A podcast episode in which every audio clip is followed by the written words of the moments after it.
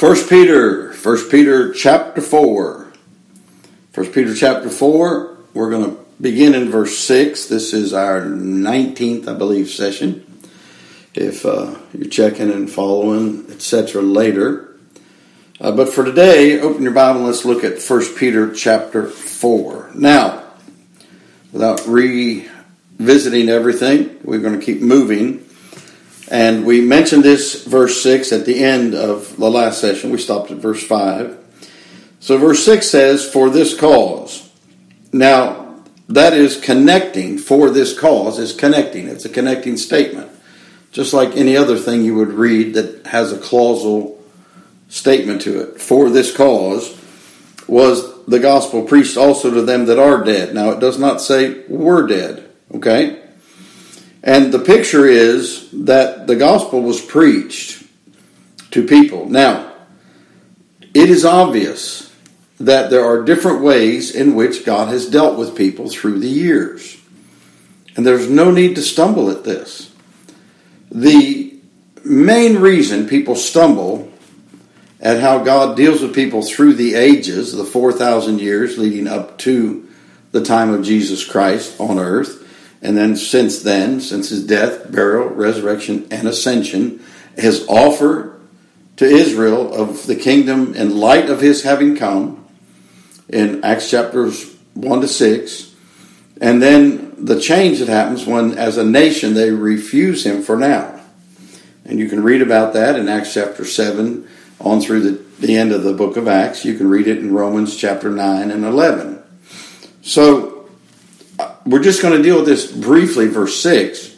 People stumble at this. He says, for, and they read it kind of like this For this cause was the gospel preached unto also, also to them that, are, that were dead, and uh, we don't know why. but the picture is, doesn't say they are dead, they were dead. They were dead. And so the gospel has been preached from Genesis chapter 3 forward. The manifestation of the gospel has not been the same as we see it today, as described in 1 Corinthians 15 the death, the burial, and the resurrection of Christ. But when the Lord passed the curse on to the human race because of the human race disobedience, reference Romans chapter 5, okay? When he did, he gave them a promise. He said, I will put Genesis 3:15. I will put enmity between thee and the woman, between thy seed and her seed. It shall bruise thy head, thou shalt bruise his heel. Who is he speaking to? Verse 14, the Lord God said unto the serpent. So, the serpent already has, you might say, a generation. He has some followers. He has a spirit about him. He has a seed that he sows. Okay? Now that they have disobeyed in the same way that Lucifer did, Isaiah 14, Ezekiel 28, and fell from his place of the anointed cherub over the throne, in the same manner that he fell, the same manner Adam fell. Wherefore, by one man's disobedience. Okay? Romans chapter 5. So, without belaboring it, understand this that from Genesis 3 on, God was preaching to his people what to do to be in fellowship, relationship, etc. Okay? So the gospel has been preached. There's a difference. The manifestation of it has been down through the years. For example, Abraham believed God and it was counted in for righteousness, Romans chapter 4, etc. It happens in Genesis 15. So, when Abraham believes God, he took God at his word. God then appropriates, he imputes, your Bible calls it imputation. He imputes righteousness. David speaks of it in his Psalms, talks about it in Romans. That's not our subject right now, but just to point out that when you read a verse, take into account the clear teaching. Never interpret an obscure passage of Scripture uh, never interpret a clear passage of Scripture in light of an obscure one, but vice versa.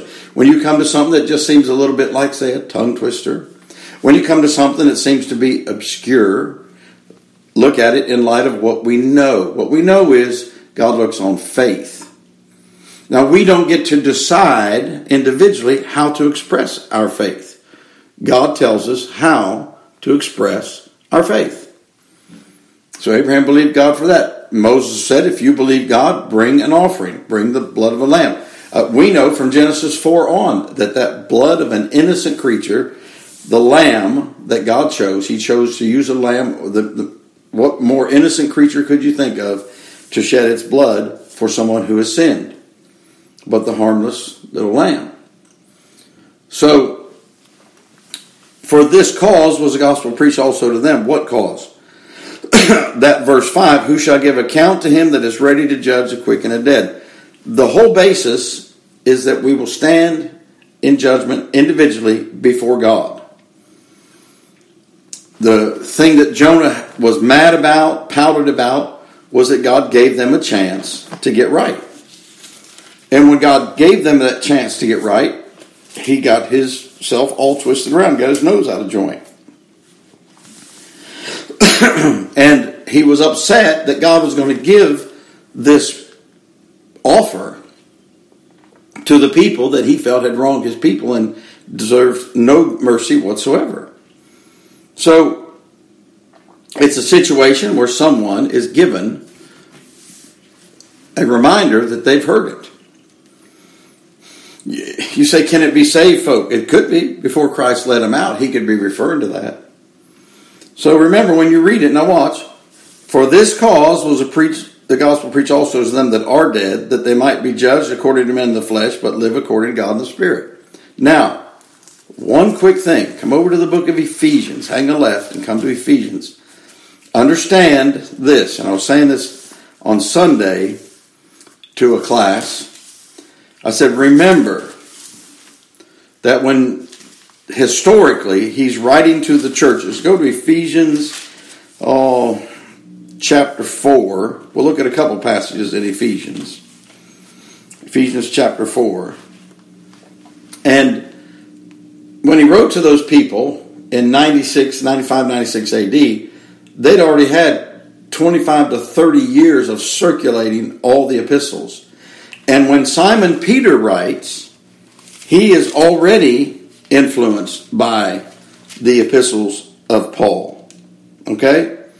So when we think about Simon Peter's epistles around 65, say 66 AD, we remember that he, re- he refers to Paul in 2 Peter 3 he says, Account that the long suffering of our Lord is salvation, even as our beloved brother Paul, also according to the wisdom given unto him, hath written unto you, as also in all his epistles, speaking in them of these things, in which are some things hard to be understood, which they that are unlearned and unstable wrest, as in the word wrestle, they wrestle with it. They grab it, they get hold of it, and they don't know what to do with it, as they do also the other scriptures unto their own destruction.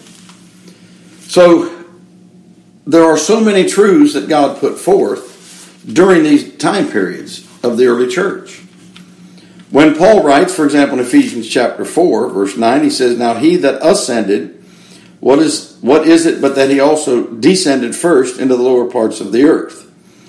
So there's a, definitely a reference to what Christ did when he left, when they he died on the cross and went down into the heart of the earth this were and are dead, Ephesians 2. That was Ephesians 4, two chapters back, Ephesians 2. Go ahead and get there. Ephesians 2. All right. And you hath he quickened who were dead in trespass and sins, wherein in time past you walked according to the course of this world, etc. So understand that, that this is an accountability issue. They live according to God in the Spirit. Now, in verse 7, he begins to speak about the imminent return. Paul speaks of an imminent return. Uh, John talks about it. You say, well, how could it be imminent if it's 2,000 years? 2,000 years is very short time to God. Uh, be careful of trying to expect and require God to speak to you in your terms and in your measurement rather than hearing what he has to say and responding to his measurements and his terms. For example, thousand years with, with the Lord is as a day, and a day is a thousand years. So, if there's 7,000 years going to be on the earth until he makes things new after the millennium, okay? If there is, and there is, and the Old Testament is approximately 4,000 years from the time they leave the garden. We don't know about the time before they fall in Genesis 3, starting in verse 1. But since then, it's about 4,000 years. You say, how do you do that? You do that by counting people's lives, the genealogies, etc. Paul warns about trying to divide your Bible up by exact years when he warns about endless genealogies. See, people like to get stuck into, they like to get obsessed with the things that interest them. But there's a problem. God warns us about letting that happen. So he warns about the endless genealogies, about people trying, you know, it was written exactly this year. No, God always uses primarily ex- approximates. He used the word about, Jesus did, in speaking of time. So, four days. Okay? So now, four days pass, Jesus comes, the church age starts. The church age is going to be approximately two days. So we're at the end of the week. So if your week starts on Sunday, okay, first day of the week, Sunday, Monday, Tuesday, Wednesday. What is Wednesday always called? Hump day, isn't it? In other words, it's more downhill than uphill. Because you've got Thursday, Friday. See? Then you've got Saturday, the Sabbath, that seventh day, and then a new day, a new week. And that's when the New Jerusalem, eight, an octave, new beginning on your musical scale, new beginning on the piano, etc. So we are at the end. See? But the end of all things is at hand. It's very close. And it has been imminent, and God set things up to where it could have happened any time. It's okay looking back to say, okay, here's what we've seen happen and this and that, but be very, very careful trying to look forward and figure it out. I don't see any example where prophecy was understood at the beginning of the prophecy. It's always clear at the end looking back. And God gives it for us to prepare, okay? But He also gives it as a testimony that we can look back and say, see, God described this. One of the main things I think of is Joseph's dream. Joseph shares this dream. He has no idea what it means. It was right for him to do it, regardless of everybody saying he was precocious, etc. You're thinking in human terms again. Well, he made his brothers hate him. No, they chose to hate him. Get away from behavioral humanistic psychology, please, for your sake, for those around you's sake, for the kingdom of God's sake. Ditch the behavioral humanistic psychology. Those boys did not have to hate him. In fact, they could have understood God must be talking to him and we don't know how it's going to fulfill, so we need to get our hearts right. But you see, those fellas, those sons, were disobeying their father, and that's the report that Joseph brought back an honest report about him before they ever sold him into slavery. So he had his dream and he broadcast it. You say, well, he should have just kept it to himself. No, he shouldn't have. They would not have noticed and seen the dream come true if he didn't broadcast it. If he waited till the end and it all happened, he goes, You know, fellas, I had this dream. They're like, Yeah, yeah, whatever, Joseph. But oh, when it happened, he saw it when they bowed down to him as that second ruler, only second to Pharaoh. And when they realized they had to bow down to him, it became very clear. Okay? Such is prophecy. Looking back.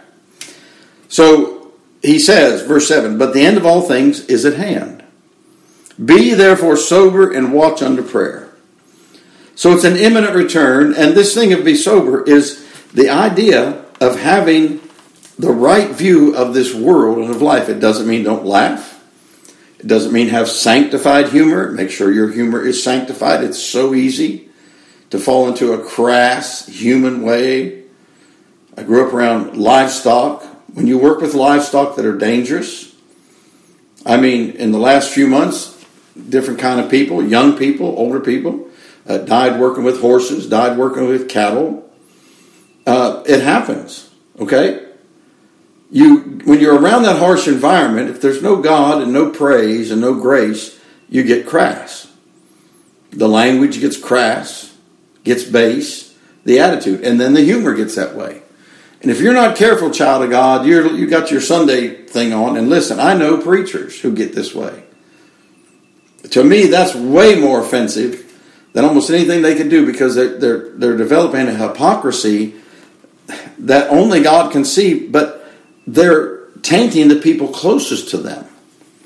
That to me is is a bad thing. It's offensive.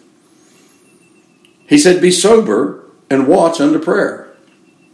Now, it's a command. It's an instruction. I know most of you think, well, these are just ideas and suggestions, and that's how I want my preacher and teacher to be. Well, that's not a good thing. Now, if your preacher and teacher is giving you all kind of personal preferences about, you know, what's what's what's uh, tasty to eat and what's the right kind of clothes to have and what brand and all that, just ignore them.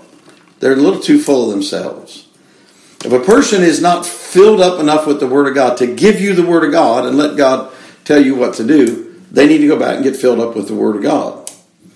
There's a brand of preaching today that spends more time letting you know what their personal preferences are as if it matters.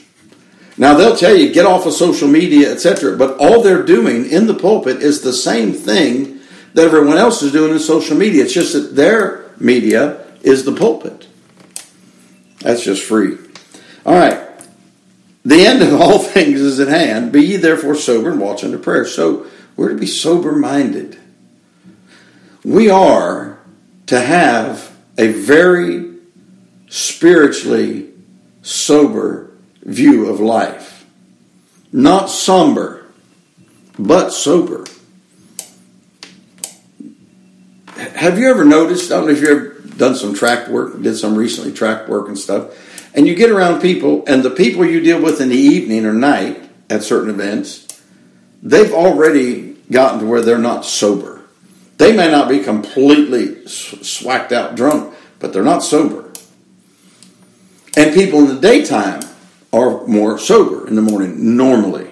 However, today the world has gotten people intoxicated not with alcohol but with self and with sports, uh, even with scientific stuff, so to speak, science falsely so called. So what's happened is the spirit of soberness is not there, and he puts these two together. Be so, be therefore sober and watch unto prayer. The two go hand in hand. A child of God will not pray like they should and like is needed for the work of God's sake if they don't keep sober minded. A sober minded helps you with your choices. Sober minded helps you with your priorities. You look at your day and you choose. And really, it, it, would help you a lot the night before to choose at least how to start the first half of your day and prioritize it. Well, the person who who lets themselves be frivolous and and uh, you know it gets to be a Thursday night or Friday morning, and all they can do is is think about uh, the old brand of clothing that came out called WFTW, working for the weekend. That's all they can think about. And people start their productivity slacks off on Fridays in many many different. Uh, areas of work in many different fields and offices and trades and stuff. And the problem is they don't keep they're not having a sober attitude towards life, but especially child of God towards the work of God, which is your life. It's not what you do as in your position, like say a pastor, a teacher, a music director, a worship leader, etc. All these different terms they have. No, it's about me as a child of God. Be ye therefore sober. Now, it's a great admonition because it's the temptation is to not be. When we are sober, we're clear headed, we're clear thinking, and we have priorities. And then he says, and watch unto prayer. The two go hand in hand, I promise you. You a child of God, you will not, child of God, have a really, really, really powerful prayer life. When I say powerful, doesn't mean you can write down say, I prayed this and God did it. Not always. But you have a prayer life when your mind and your heart can focus on others in prayer, not just in a little session, but throughout the day, throughout your life. Be ye therefore sober. It's be. Like be ye holy, be ye filled with the Spirit, be ye sober. It's a choice. Now, that choice is influenced by what I take in. Uh, let's take alcohol. When you take it in, it affects you. If you took in drugs, if you took in substances, it affects you. But if you take in news and you take in noise, it affects you. And the thing about that that is that when it affects you like that, it can take away from our soberness. And it's it's honestly very, very prevalent today that would happen. Uh, a, a, couple little verses in your and just we'll throw them in here real quick. Oh come, let us sing unto the Lord. Let us make a joyful noise to the rock of our salvation. Let us come before his presence with thanksgiving and make a joyful noise unto him with psalms. And the picture is creating your own noise. Okay? Now, the world is full of noise. I think we all know that. And the, the thing of it is, we have to deal with it. Uh, we did a message, I don't know when it was, it's, it's uh, online about dealing with the noise. Here's one Psalm 65. Verse 7 Which stilleth the noise of the seas, the noise of their waves, and the tumult of the people. So, a storm is the kind he's talking about here. Stilleth the noise of the seas, and noise of their waves. He's not talking about sitting there, you know, on the shore where it's quiet and there's nobody running around, you know, half naked or naked and, you know, all that frivolousness. But just picture an isolated place and you're sitting on the edge of the shore and those waves are peacefully rolling in and they've got science now that tells you that you know it's releasing ions into the atmosphere and that's why being there at the coast helps you and can heal people and they've done that for centuries without knowing the science. It's not that kind of noise. Talking about stilling the noise psalm 65 7 so we have to still the noise so we don't take it in. See, we're not we, we have to control what we take in. And it's not just preachers getting up, and I know sometimes preachers do this. They just get up and it sounds like they're just ranting and raving because they want you to listen to them, you think. Or they want you to just listen to the Bible, or they're trying to shut you off, or they're worried about what you'll hear and them not being able to defend it. That is not the case at all. I will say this to you. If you're a really active Christian, and let's say you go to of your Sunday morning Bible study, Sunday school, Bible fellowships, all the different names they have. You do that. And you go to Sunday morning preaching, and you go to Sunday night preaching, and you go to Wednesday night midweek study. Let's just say each of those, eh, they're not. Most usually, you're not going to get a full hour where you listen to the Word of God. There might be cases where a, person will put that out, but that's because they're probably not putting out the rest of the week, which is appropriate, is what I'm saying. In other words, that's a that's a, a full dose to take with you. But generally, you're going to go 30, 45 minutes. So you add all that up. But if you if you made each of those an hour, that's four hours a week. Four hours a week. If you take Sunday away at all, and that's if that's if as a believer you give God your Sunday so you don't listen to news or none of that stuff. So you take six days, okay? If you got 10 hours of sleep per night, sounds great, would be wonderful too, wouldn't it? Okay? So that leaves 14 hours per day. You're awake. It's times six days. So that's 84 hours a week. Take away your four hours of church, that's 80 hours of awakeness. Do you really believe that you're going to be able to take in all the stuff that's available when you're driving your car, when you're even sitting at work and people got stuff on or they got their earbuds in, all that, that you're going to be able to deal with all that noise with just four hours a week to counteract it. No, you, you're not. No, no, no. You got to cut the noise down. Not the noise at church. You know what's happened? Some somebody somewhere decided well, we got to change this culture. We're going to convince them that, you know, they're getting too much Bible. They're getting too much preaching and teaching. Really? Are they now? But they can have tens and 20 and 30 hours per week on social media, on videos, on audios that have nothing to do with God.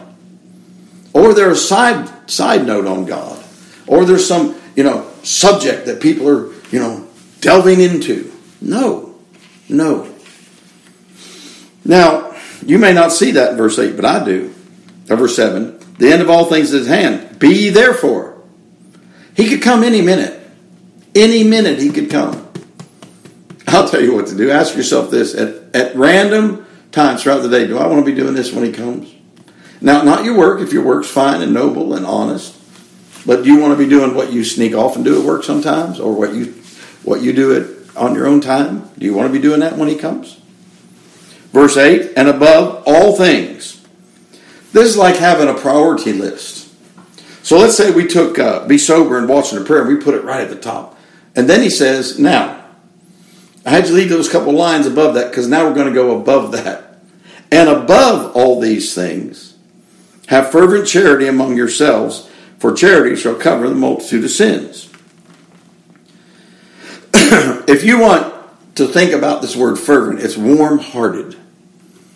Fervency is a warmness if, warmness, if you'll go to your English dictionary.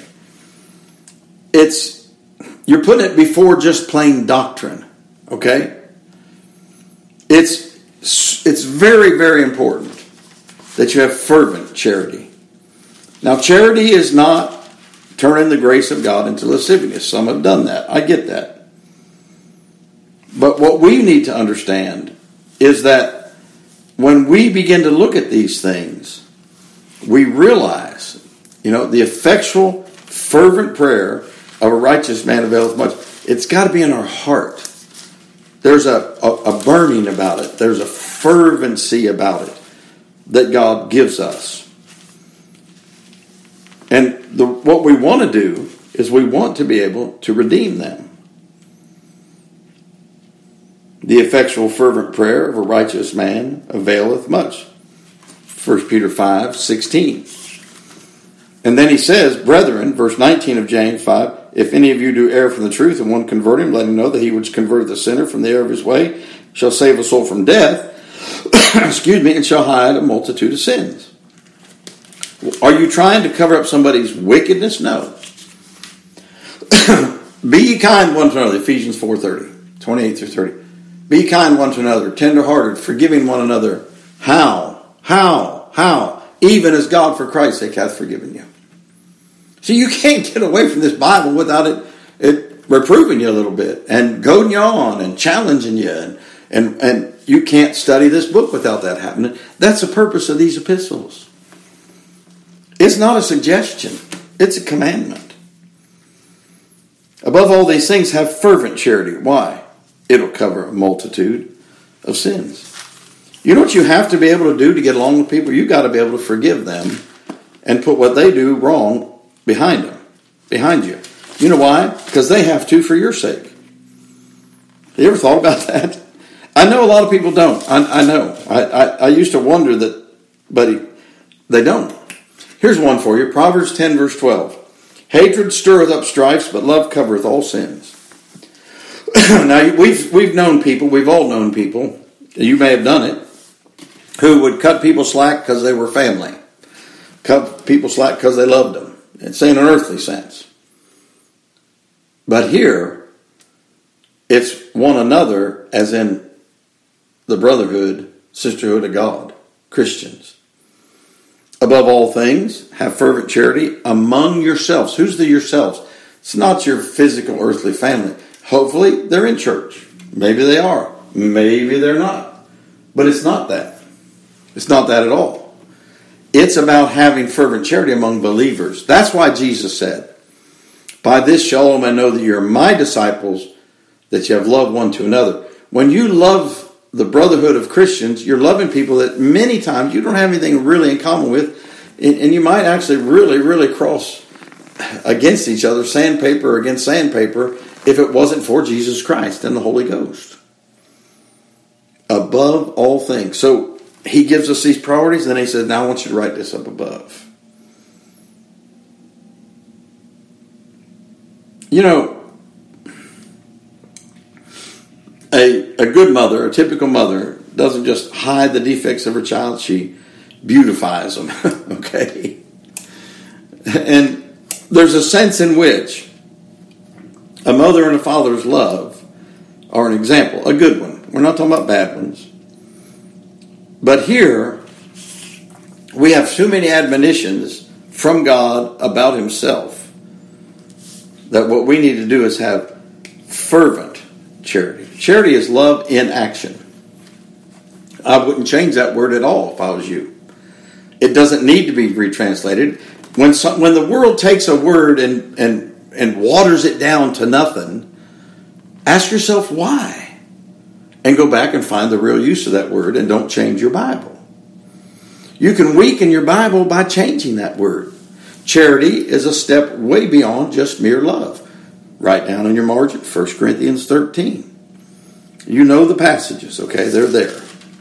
So the the great thing is, without running a, a bunch of cross references, our time's up for this session. Remember that he gives us this priority. He says, live soberly. You know, remember he tells you all to live soberly, righteous, godly in this present world. Okay?